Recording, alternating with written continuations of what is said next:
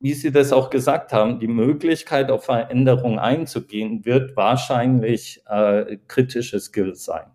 Ähm, wird, glaube ich, in heutigen MBA-Kursen noch gar nicht berücksichtigt. Ja, wie kann ich Kollegen, Mitarbeiter, Mitarbeiterinnen, ganze Unternehmen mitnehmen in dieser Unsicherheit und mich dann verändern?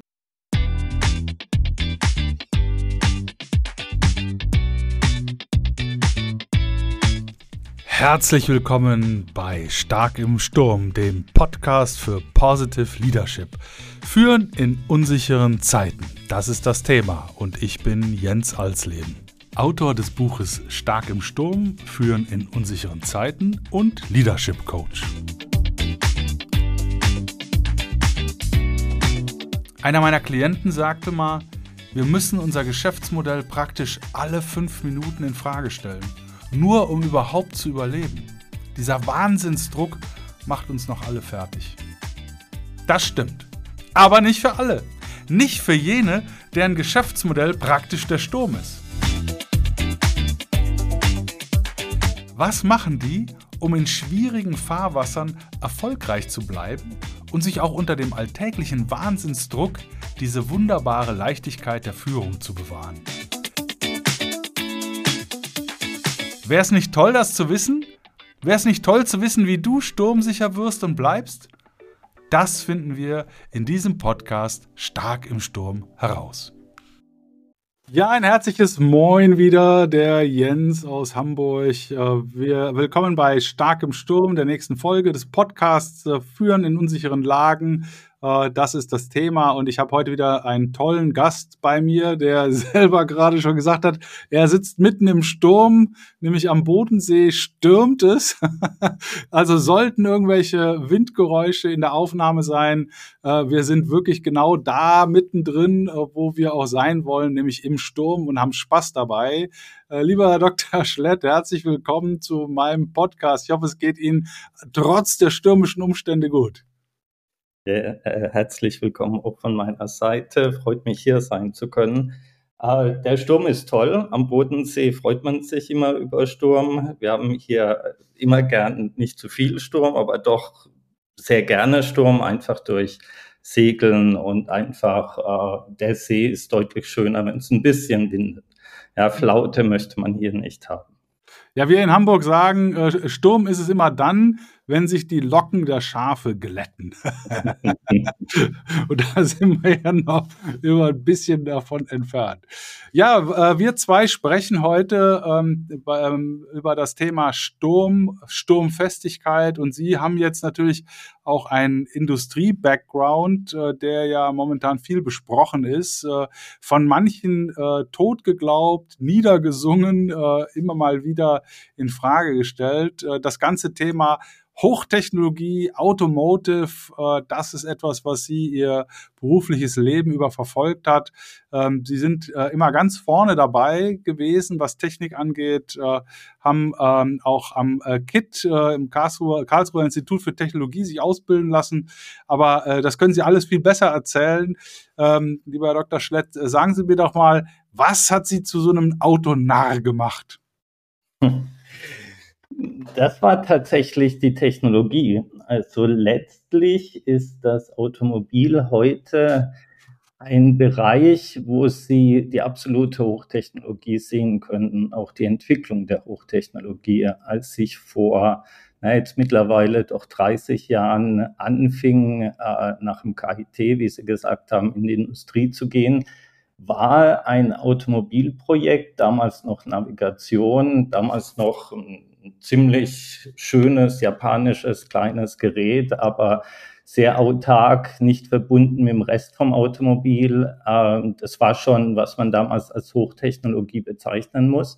Hatte damals äh, eine hervorragende Rechenpower und war einfach etwas, was hier Spaß gemacht hat, das mitzuentwickeln, das mitzubauen. Das war für die japanische Firma Alps, Alpine damals und es hat richtig Spaß gemacht. Und das hat sich über die Jahre gehalten. Und was Sie heute sehen, ist nach wie vor Top-Technologie, die sie im Auto haben. Und äh, auch wenn man über Chat-GPT spricht, über äh, KI-Anwendungen spricht, da sind sie immer auch beim Automobil. Also das, das macht Spaß, da, da stürmt. Ja, ja aber da, da kommt da technologisch der Wind von hinten, aber industrietechnisch, äh, markttechnisch äh, der Wind auch von vorne. Und irgendwie äh, könnte ich mir vorstellen, was äh, Technologie-Pressure angeht und Marktpressure, fühlt man sich als ähm, äh, verantwortungsvolle Führungskraft im Automobilzulieferer oder Automobil-OEM-Umfeld manchmal ganz schön gepresst, oder? Naja, manchmal äh, stimmt das tatsächlich, äh, wobei ich sagen muss, zu Beginn, als ich gerade in die Mikroelektronik ging, äh, ich, ich habe sehr schnell äh, dann meinen Weg gefunden in der Mikroelektronik, Mikroprozessoren, äh, die, die Intel Insight kennen, also kennt quasi jeder. Ähm, da geht es um Bits und Bytes und Nanometer. Ähm, da hat man diese Zyklen zwar gespürt, ähm, aber wir hatten letztlich, ähm, sobald man da in der, in der führenden Position war, hat man diese Zyklen nicht oder diesen Gegenwind gar nicht so richtig gemerkt, weil immer was zu tun war, auch im Silicon Valley oder auch viel in England, viel in Deutschland. Da ist einfach die Entwicklung immer weitergegangen. Die, die hat nie äh, einen Stillstand erfahren. Wenn man aber jetzt in die Fahrzeugtechnik der letzten Jahre geht, da ist der Sturm halt schon sehr, sehr heftig geworden. Die Dieselproblematik, Dieselgate hat uns ja da wirklich aus der Bahn geworfen. Äh, die hat ja unheimlich viel verändert. Äh, die Elektrifizierung äh, veranlasst durch Klimawandel oder einfach durch Veränderungen. Ähm, das ist jetzt schon ein, ein, ein ganz anderes äh, Muster, ein ganz anderes Kaliber an Gegenwind. Also hier ist es dann, das ist ein Orkan, würde ich sagen. Also das, äh, da, da wirbeln sie ja ganze äh, Industriezweige durcheinander. Also einfach ein Beispiel zu nennen. Ähm, ich war sechs Jahre Geschäftsführer bei Kendrion und das ist ein deutscher Mittelständler, Automotive, zweieinhalbtausend Mitarbeiter, Mitarbeiterinnen, ähm, hauptsächlich im Geschäft im Diesel und äh, Magnettechnik, Maschinenbau. Also das äh, würde ich Orkan nennen. wie, haben Sie sich, wie haben Sie sich denn da an der, an der Schiffsreling angebunden in dem Orkan? Was hat Sie denn da stabil gehalten?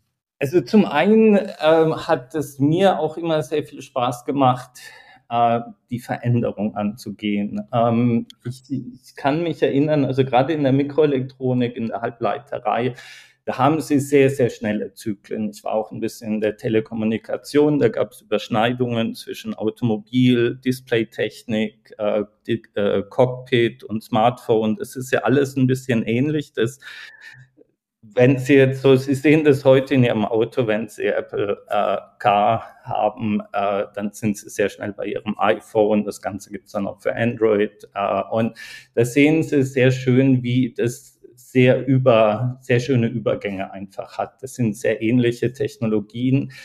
Um, ähm, und in der Telekommunikation hatten sie immer Zyklen von drei Monaten. Ja, sechs Monate war eine Ewigkeit. Ja. Firmen existierten manchmal nur drei Monate. Wenn Sie da im Silicon Valley zu Besuch waren, Sie gingen wieder drei Monate später hin. Da haben Sie die Leute vielleicht bei ganz anderen Firmen getroffen. Diese Dynamik hatte man im Automobilbereich nie. Und mhm. das überträgt sich aber im Moment auch äh, in die Automobiltechnik. Das heißt, ich selber äh, in der Halbleiterei bin die Veränderung gewohnt. Drei Monate, sechs Monate sind ja schon eine halbe Ewigkeit. Im Maschinenbau, in der Automobiltechnik, wie man sie klassisch kennt, sind fünf Jahre eine sehr kurze Zeit. Das ist genau das Gegenteil. Und da sind ganz andere Marktmechanismen da, da braucht man andere Dinge. Also ich für mich habe die Veränderungen sehr früh antizipiert oder ich habe die gewollt, ich habe die mit vorangetrieben, mir hat das sehr viel Spaß gemacht. Und ich glaube, gerade diese Veränderung mitzuprägen, mitprägen zu wollen, ist etwas, was ganz wichtig ist, was Sie auch in Ihrem Buch beschrieben haben, diese Positive Leadership, die Dinge mitprägen zu wollen. Und man kennt ja auch aus der Psychologie, glaube ich, wenn ich da absolut kein Fachmann bin, äh, da gibt es ja auch, wenn ich das Gefühl habe, ich kann etwas mitprägen, dann bin ich ja ganz anders bei der Sache. Ich fühle mich nicht verloren. Ich denke, ich kann etwas mitgestalten und das habe ich selber immer schon gehabt. Ich wollte Dinge mitprägen. Und dadurch, glaube ich, habe ich immer so ein bisschen diese positive Leadership immer in mir drin gehabt, sagen wir bei Geburt oder sehr früh schon und das hilft auf jeden Fall. Ja, das, also so würde ich mich ein bisschen charakterisieren. Daher vielleicht auch der Gefallen, hier am Bodensee oder auf einem Segelboot zu sein und dem Sturm entgegenzusehen. Ja. Ja, ich meine, was, was man natürlich auch weiß, äh, das ist auch offensichtlich so, ähm, das ist ja auch ein Stück weit Skill. Äh, je mehr man das äh, gemacht hat, je häufiger man auch ähm, Wandel durchstanden hat, sozusagen, positiv durchlaufen hat, desto mehr äh, Zuversicht hat man natürlich auch für den nächsten Wandelwechsel. Ne? Äh, und der, der sich eben äh, nie verändern musste, für den ist die äh, kleine Veränderung vielleicht schon ein sehr, sehr großer Schritt. Ähm, mhm. Jetzt sind Sie zu Kendrion gekommen. Äh, wie war das denn da? Also ich kann mir auch vorstellen, das ist auch wertetechnisch irgendwie so ein kleiner Clash, wenn dann der kommt, äh, der alle drei Monate äh, neue Klamotten überstreift, weil er sagt, die Klamotten von gestern, die finde ich nicht mehr sexy, ich mache jetzt was anderes und der trifft auf denjenigen, der also noch das Hemd aus den 80ern im Schrank hat, um mal irgendwie in einem schrägen Bild zu bleiben. Äh, wie haben die Leute Sie denn empfangen und wie haben Sie die Leute empfunden und wie habt ihr da äh, eine Ebene gefunden? Ja, das ist jetzt natürlich eine hoch, hochspannende Frage. Ähm, ich kam ja tatsächlich zum deutschen Mittel. Es war, es war meine erste, äh, mein erstes Assignment wieder in Deutschland. Vorher war ich in den USA, in England, lange in Cambridge gelebt. Ähm, eher auch äh, IT-technisch unterwegs gewesen, also Softwareentwicklung, Mikroelektronik und dann Maschinenbau, Schwarzwald, Bodensee, äh, kleinere Städte, also die, die, die, der Mittelstand wuchs ja in, in kleinen Städten abseits der Metropolen. Ich war immer in Metropolen, ja, ob das Tokio, San Francisco, München. Ich wollte immer in den Metropolen sein. Es war das genaue Gegenteil. Und äh, ich kann mich erinnern, ich habe mich einmal vorgestellt in einer Niederlassung, in einer sehr wichtigen Niederlassung für uns und habe meinen Lebenslauf so gezeigt. Das war tatsächlich für die meisten etwas überraschend, wer da kam. Ja, das war also warum kommt er zu uns, was möchte der von uns, wie viel Veränderungen kommt da. Und es war tatsächlich, also ich habe immer eine sehr offene Kommunikation gepflegt, habe mich da vorgestellt, habe die Fragen äh, nicht vorher stellen lassen, damit ich mich vorbereiten kann, sondern wirklich alles sehr äh, spontan organisiert und gemacht. Und es hat mir auch unheimlich viel Spaß gemacht. Ich glaube, das kam auch gut an. Aber die meisten Fragen treten sich drum, wie viel Veränderung wird da kommen? Was ist, wenn wir die Veränderung nicht wollen? Globalisierung, was ist, wenn man nicht global sein will? Das war schon hart, ja, muss ich sagen. Das war für mich auch zunächst mal eine ganz neue Welt. Ich kannte das so nicht. Ich kannte vorher fast nur im, Flieg im äh, Flugzeug einmal um die Welt fliegen, äh, möglichst Nokia diskutieren, in Finnland äh, weiterfliegen, äh, nach Redmond zu Microsoft, weiterfliegen zu Sony nach Tokio. Und da ist es eine Frage, mit der ich überhaupt nicht gerechnet hatte. Und das ja. war schon heftig, aber hat unheimlich viel Spaß gemacht. Also dort kommt dann mehr zum Tragen. Sie müssen da ja spontan und ehrlich auf die Leute zugehen können. Es ist ein ganz anderes Thema. Es hat in dem Moment auch überhaupt keine Bedeutung mehr gehabt, was ich früher gemacht habe. Also es ist ja schön, wenn ich die Erfahrung hatte, irgendwo äh, in London mit Investmentbankern zusammenzusitzen. Aber es hat für diesen Moment überhaupt keine Bedeutung mehr. Das heißt, ich war jetzt gefragt, einfach als Mitmensch, der da steht, mitten im Schwarzwald, wenig außenrum. Es wird Winter gewesen sein. Wahrscheinlich waren wir auch zugeschneit. Und die Probleme in dem Moment sind ja vollkommen anderer Natur. Es geht darum, kann ich, äh, werden wir als Firma überleben? Werden wir äh, äh, die Veränderungen mitmachen können? Eigentlich wollen wir die ja gar nicht. Und da stellte sich sehr schnell die Frage, wie können wir die Leute mit an die Hand nehmen? Wie können wir diese Transformation, die einfach offensichtlich war, die war letztlich überall sichtbar. Ähm, wie können wir die gemeinsam begehen? Wichtig war für mich da immer auch die Leute mitzunehmen, sie äh, mit an die Hand nehmen zu können, sich auch selber führen zu lassen, also auch der Kritik stellen, wenn man manchmal, ich bin jemand, der eher schnell geht, ja, und möglichst, wenn ich, wenn die Leute sich dann, es ist, also größter Vorwurf, den ich in meinen jungen Jahren zu hören bekommen habe, war, äh, Manfred, du gibst eine Strategie vor, wir laufen dahin, dann ziehen wir uns zurück, ja, eine Woche arbeiten an dem Thema, kommen mit was und du bist schon wieder ganz woanders hingerannt. Ja, also ganz, ganz typischer Vorwurf äh, an mich. Äh, und diese Dinge muss man da an sich rankommen lassen. Man muss sie auch äh, mitnehmen und natürlich reagieren und möglichst sich dann auch angepasst verhalten. Ja, also die und verändern, mit verändern. Es hat für mich immer bedeutet, dass es schön ist, welche Erfahrungen man gemacht hat. Die kann man mitnehmen, aber man muss sie dann doch äh, unter Umständen adaptieren oder sie nützen einem in manchen Situationen gar nicht. Man muss sie wieder neu, äh, man muss die Dinge wieder neu interpretieren, neu lernen und eben dann dort an diesem Punkt weitermachen. Und das war also für mich schon eine Lernkurve. Die war schon erstaunlich und hat aber, und ich glaube, das ist das Wichtigste im Job, äh, unheimlich viel Spaß gemacht. Ja. Wie ging es denn den anderen? Wie war denn deren Lernkurve mit Ihnen?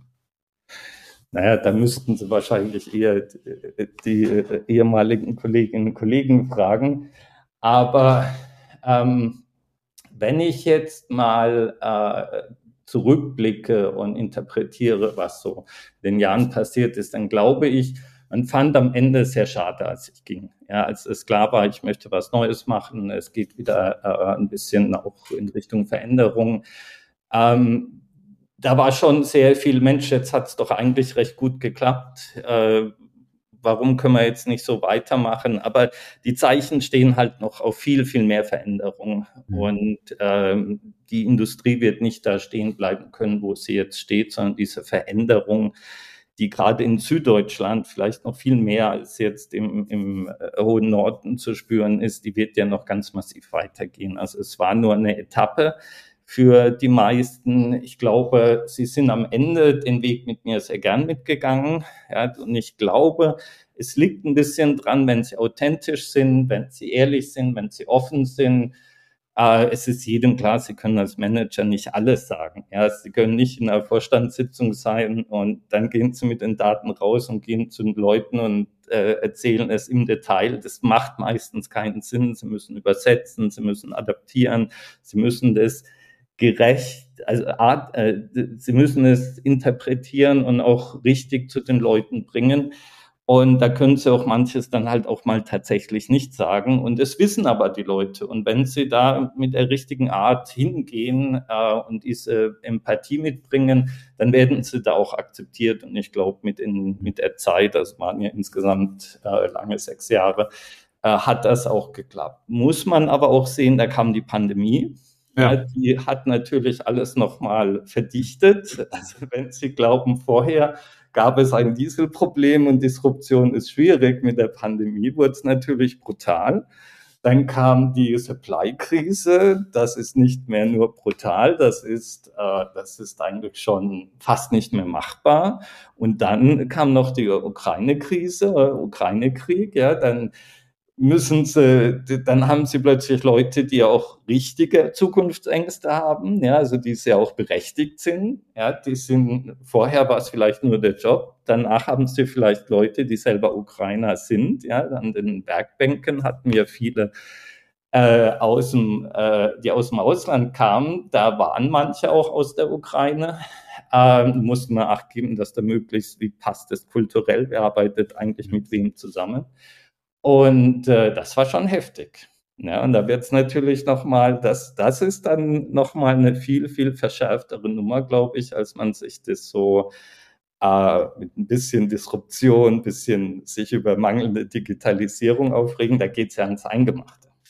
Ja, und man hatte äh, keine Zeit, sich auf die 10-Meter-Welle vorzubereiten, sondern die kam aus dem Nichts. Ne? Äh, und äh, ja. da, ist natürlich, da ist natürlich die Frage, ähm, also meine Hypothese, Äh, das ja. ist ja das neue Normal, ne? ähm, dass wir äh, wir haben ja auch eine machttektonische Plattenverschiebung in Richtung Asia Pacific. Ähm, die alten Paradigmen lösen sich auf, die Weltordnung äh, ist tatsächlich im Wandel ähm, und wir haben äh, damit zu rechnen, dass äh, das, was für uns, äh, ich sag mal, normal war, ebenso nicht mehr Bestand haben wird. Äh, und die Notwendigkeit, äh, sich dieser neuen Weltordnung, Wirtschaftsordnung, den neuen äh, Verhältnissen anzupassen, ähm, ist wahrscheinlich etwas, was als Skill ähm, stark ausgeprägt werden muss, wenn wir auch die Opportunitäten von so einem Wandel für uns als, als Wirtschaftsnation auch richtig nutzen wollen. Ich habe ja einen großen Glauben daran, dass wir immer noch ein ganz gehöriges Wörtchen äh, mitzureden haben, äh, was äh, die Weltwirtschaft angeht. Aber worauf kommt es aus Ihrer Sicht an, wenn Sie jetzt mal die letzten bekloppten drei Jahre nehmen, das, was davor kam, und das mal nach vorne projizieren? Was sind die Skills, der Zukunft äh, eines Systems, einer Organisation und äh, respektive natürlich auch äh, die, äh, der Führung. Indirekt haben Sie das fast schon beschrieben, ähm, diese Veränderungsintelligenz, diese Agilität und dieses ähm, Mitgehen. Äh, Sie haben vollkommen recht, wenn Sie heute äh, werden ja manchmal als VUCA-Märkte äh, bezeichnet oder Bedingungen, dass wir, wir sind hochgradig volatil, äh, die Weltordnung verschiebt sich. Äh, Sie wissen nicht, ob sich ein Investment in China, Taiwan rechnen wird. Das wissen Sie einfach nicht. Ja, Sie haben eine ganz anderen äh, ganz andere Unsicherheiten im Markt. Der Level an Unsicherheit ist so hoch, wie ich ihn so noch nie gesehen habe. Also in meiner 30-jährigen jetzt beruflichen Laufbahn war das, sagen wir, Wellenbewegung, aber dagegen, was wir jetzt haben, war das ein ruhiger Fluss. Ja. Äh, würde, so würde ich es mal beschreiben. Und einer der wichtigsten Aspekte aus meiner Sicht, den Klimawandel, den hatten Sie noch gar nicht erwähnt. Das heißt, wenn Ach, es zu, sagen wir mal, die, die Idee, des, die, den Klimawandel zu begegnen, ist ja über Elektrifizierung und Wasserstoffwirtschaft. Da stehen wir ja erst am Anfang. Das heißt, wenn ich jetzt als mittelständisches Unternehmen hier stehe und sage, was, was kann ich tun, dann muss ich, nicht, muss ich Mechanismen, glaube ich, schaffen, die es mir erlaubt, auf diese Veränderung eine, äh, einzugehen. Also ich erlebe viele Kollegen, ähm, vielen Gremien, Netzwerken, die sich im Moment beschweren über die Grünen, über die SPD, über die FDP, dann über die CDU. Ist eigentlich vollkommen wurscht. Es passiert so viel. Und ich kann gar nicht mehr richtig planen. Das heißt, morgen habe ich vielleicht enorme IT-Kosten, weil ich irgendwie nachweisen muss, wie viel CO2 ich äh, eigentlich äh, erzeuge oder welche ähm, oder welche, äh, gerade ein anderes Beispiel sind ja die ganzen Zuliefererketten, die ich jetzt auch nachweisen muss, dass die alle okay sind. Das sind ja plötzlich Anforderungen, mit denen ich als Mittelständler vor 20 Jahren kaum was zu tun hatte. Ja, da konnte ich mein System bauen. Und deswegen sind ja auch die Strategiepaper gehen ja immer drum um Märkte, wenn Sie einen Porter lesen, da geht es um Märkte, Competitiveness, das sind die Five Forces, alles schön. Das hat aber mit heute nur noch sehr wenig zu tun. Und es, ich glaube, dass, wie Sie das auch gesagt haben, die Möglichkeit auf Veränderung einzugehen, wird wahrscheinlich äh, kritische Skills sein. Ähm, wird, glaube ich, in heutigen MBA-Kursen noch gar nicht berücksichtigt. Ja, wie kann ich Kollegen, Mitarbeiter, Mitarbeiterinnen, ganze Unternehmen mitnehmen in dieser Unsicherheit und mich dann verändern? Wie kann ich Investoren mitnehmen? Investoren wollen, Family Offices möchten ja, äh, die möchten sehen, dass sie ihre Marktanteile äh, erhöhen. Die möchten sehen, dass sie eine stabile Dividende bekommen, möglichst mehr jedes Jahr. Die möchten sehen, dass sie in neue Märkte gehen. Die möchten eigentlich nicht sehen, wie sie mit Unsicherheit umgehen. Das, das, dazu gibt es kaum Mechanismen heute. Das heißt, ähm, ähnlich wie jetzt, wie kann ich überhaupt mit dieser Unsicherheit in Betrieben umgehen, geht es auch um jetzt einfach den Teams, ne, wie, kann ich, wie kann ich mich selber dort äh, sturmsicher machen, geht es ja auch darum, wie kann ich das Unternehmen aus strategisch, finanztechnischer und operativer Sicht äh, stabil machen. Und wir haben dort, und nennen wir es mal resilient machen gegenüber diesen permanenten äh, Veränderungen. Produktionskosten steigen, Lieferketten brechen mal kurz weg. Äh, was wir da in der Halbleiterei gesehen haben, das hat man ja in dieser Form noch nie vorher gesehen. Ja, dass Sie morgens einen Anruf von bekannten äh, Unternehmen der Automobilindustrie bekommen, sie müssen jetzt morgen alle Werke dicht machen, weil wir nicht mehr liefern. Das ist schon heftig. Das machen sie nicht so oft. Das, das, das ist ja, dazu stehen sie morgens ja nicht auf und möchten als Manager dann angerufen werden für etwas, wo sie auch nichts davon haben am Ende, weil sie lösen ja nur Probleme, die sie eigentlich gar nicht haben wollen. das, das ist natürlich etwas, das wird nicht gemessen. Ja, und ein bisschen, das, deswegen hat mir ja auch tatsächlich Ihr Buch sehr gut gefallen, was man dort aus menschlicher Sicht, glaube ich, lernen muss, äh, dass eben die Veränderung Teil unseres Lebens wird, ja, und dass wir verstehen müssen, wie wir damit umgehen, ja, wie wir auch Menschen, die nicht damit umgehen können, mitnehmen können. Ja, es geht ja nicht nur um einen selber, diese Inselwelt, die haben wir ja schon 2008, 2009 verlassen, ähm, sondern das ganze Unternehmen damit genommen werden müssen. Als Manager diese Skill auszubilden, äh, in diesen enorm unsicheren Zeiten sich entwickeln zu können, resilient werden zu können als Person und dann auch das Unternehmen. Das wird, nehme ich an, schon das Wesentliche sein. Weil alles, was wir gerade aufgezeigt haben, das sind ja Veränderungen, wie man sie lange nicht mehr erlebt hat. Ja, und in dieser Fülle und in dieser äh, Plötzlichkeit und dieser, wo geht's denn dann eigentlich hin? Das äh, morgen haben wir keine Gasheizungen mehr, die wir verbauen dürfen. Ja, übermorgen sind es dann irgendwelche anderen. Also das sind einfach nur rechtliche Rahmenbedingungen. Ja, bisher galt das Bestandsgesetz. Man hat immer so ein bisschen äh, den Glauben gehabt, naja, das geht schon irgendwie weiter. Und ich möchte es mal so sagen, da kann jeder managen, ja, wenn sie äh, wenn dann wenig passiert, ja, vielleicht eine Sache sich verändert, sind ja viele schon gescheitert. Ja, und ja, also, jetzt geht alles gleichzeitig. Ich äh, ähm, muss da natürlich auch so ein bisschen denken an äh, das, was äh, bei der Bundeswehr immer so Leben in, in der Lage äh, beschrieben wurde. Ne? Also, dass wir tatsächlich äh, eben damit gerechnet haben, dass Lagen sich ändern und dass damit die gesamte Taktik sich auch komplett ähm, ändern muss und ich äh, auf keinen Fall äh, prinzipiell handeln darf, sondern tatsächlich an der angepassten Lage äh, entsprechend auch die Struktur komplett neu äh, überdenken muss. Und äh, die äh, Notwendigkeit äh, des Systems, ähm, die sich daraus abgeleitet hat, war äh, eine absolute Souveränität der Einzelteile des äh, Systems. Also ich sag mal auf Deutsch, äh, die Leute brauchten eine extrem hohe Eigenverantwortlichkeit. Ja. Äh, die ähm, äh, mussten auch tatsächlich alle gut ausgebildet sein. Bei der Bundeswehr gab es immer dieses drillmäßige Üben. Ne? Also man hat die äh, Sachen auch äh, in, in, Szenarien durchgeübt, äh, bei Tag, bei Nacht, bei Regen, bei Schnee, äh, damit eben, egal wie die Lage ist, man in der Lage war, sein, sein technisches Handwerkszeug auch weiter zu beherrschen ähm, und auch die Emotionen zu kontrollieren. Und dann gab es eben morgens immer die Lagebesprechung. Und äh, wenn klar war, es gab Evidenz dafür, dass die Lage sich über Nacht geändert hat, dann wurde alles über den Haufen geworfen. Und das Interessante war, das hat keiner bedauert, das hat keiner beklagt, das hat keiner äh, negativ äh, äh, kommentiert, sondern äh, jeder hat das genommen als es ist, wie es ist. Ähm, und äh, das hat, glaube ich, äh, überhaupt gar keine Rolle gespielt, dass Dinge sich so komplett geändert haben.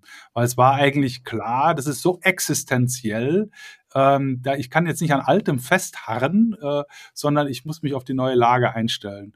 Und ähm, das äh, ist so ein bisschen das, was Sie auch beschreiben, äh, ein neues Selbstverständnis zu schaffen, äh, und dieses Selbstverständnis auch dadurch zu schaffen, dass jeder weiß, er kann sich auf seine Skills und auf seine Kollaborateure, seine Coworker auch äh, verlassen und es besteht ein wirkliches Verständnis füreinander, oder? Ja, wobei, ähm, wenn ich es richtig interpretiere und ähm, dann muss man ein bisschen Acht geben mit dem Transferieren dieser Situation, weil sie sind ja bei der äh, Bundeswehr, in der Army, haben sie eine ganz klare Mission. Ja, sie, sie wissen ja, was sie, was sie tun äh, müssen. Ja, das, äh, sie haben ein ganz klares Ziel. Ähm, das heißt, sie, sie sind mehr in dieser ähm, High-Performance-Team-Situation. Die gibt es, ja, Formel 1 wegen äh, Notaufnahmen, Feuerwehren, die funktionieren sehr stark so. Dort haben sie ein, ein, ein, ein Segelteams, da hat man das, glaube ich, dann mal auch wissenschaftlich betrachtet, die Management. Da gab es, glaube ich, mal so einen ganz tollen Artikel im HBR, das, das, das das beschreibt. Und da hat man das ja auch untersucht und das ist ja stark. Ja, das ist absolut, wie Sie beschreiben. Ja, man hat das ein bisschen übernommen in die agilen Teams. Die Komplexität, die, glaube ich, jetzt hier dazukommt bei Unternehmen, und gerade wenn wir über Mittelstand sprechen, dann ist es tatsächlich genauso, wie Sie beschreiben. Sie haben jeden Tag ein bisschen eine andere Situation. Aber die Abhängigkeiten sind ein bisschen, äh, glaube ich, anders für die einzelnen kleinen Teams. Das Runterbrechen in einzelne Missions ist teilweise sehr schwer. Es fällt vielen Unternehmen auch schwer, dieses, das agile Element mit zu übernehmen, diese Souveränität weiterzugeben, weil sie das ist dann doch ein bisschen anders. Die Abhängigkeiten sind ein bisschen anders. Sie haben andere Zeithorizonte. Nichtsdestotrotz glaube ich, dass genau dort die Impulse kommen werden, die, die werden daher kommen in das Management hinein. Ja, also wir, ich glaube, man muss jetzt nicht lange warten bis in die MBA-Kurse, vielleicht auch ein, ein, ein paar Army-Angehörige auch mal vortragen, wie sie das machen, wie sie auch äh, in, in, in sehr schwierigen Situationen weiterkommen, um aus dieser Resilienz, also nichts anderes ist das ja letztlich. Nur da geht es ums Überleben und da geht es jetzt darum, dass ein paar Produkte ein bisschen erfolgreicher sind. Aber letztlich geht es auch ums Überleben. Man kann das ja, firmentechnisch. Und ähm, ich glaube, da wird man sich gegenseitig sehr stark beeinflussen. Wo man dann hinkommen wird, ich glaube, da wird es noch viele Überraschungen geben, welche Art von Management man brauchen wird, welche Art von Firmenstruktur man brauchen wird. Manchmal haben wir gesagt, naja, wie Tesla das macht, was richtig. Heute denkt man eher, naja, um Gottes Willen, ich werde nie äh, zu Twitter gehen. Ja, also äh, es ist immer, das, das ist ein bisschen modeabhängig und es, es gibt halt ganz viele Firmen. Ja, und Armeen gibt es halt dann doch ein bisschen weniger und die Mission ist klarer. Ja, während die Mission für eine Firma manchmal doch ein bisschen schwer, komplexer ist. Ja, das äh, bringt mich auch gerade zu einem Punkt. Ich hatte äh, vor einiger Zeit einen Workshop mit äh, der ersten Führungsebene von einem Automobilzulieferer, äh, und zwar der, äh, die deutsche äh, Tochtergesellschaft äh, eines amerikanischen Konzerns.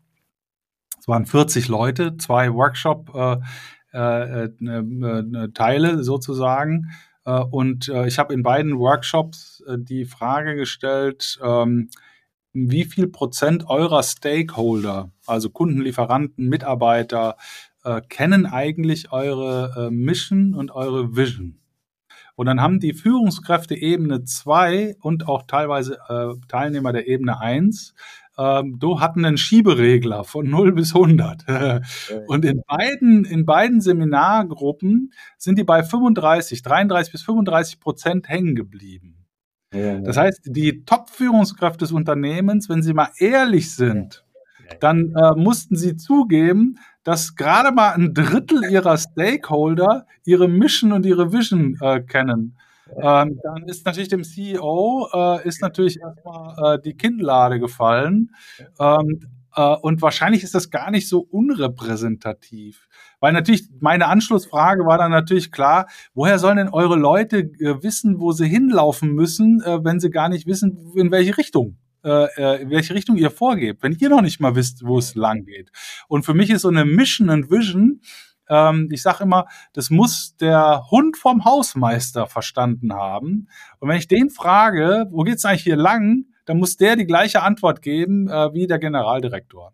Äh, muss aber auch fair sein, es ist eine, also eine Vision Mission ist eigentlich sehr schwierig, weil sie geht ja ins Innerste der Firma. Und ähm, das äh, gerade in größeren Konzernen, in Firmen mit vielen Produkten, ja, ich, ich bin da ganz bei Ihnen, aber im Krankenhaus eine Notaufnahme, die hat eine ganz klare Vision, wir sind ein, wir, wir kriegen das hin, wir steigern die Überlebensrate, wenn Sie das, das, ist das ist relativ klar. Ja. Das Problem ist nur, es geht keiner mehr zum Daimler arbeiten oder immer weniger. Äh, die Leute brauchen eine, eine Vision.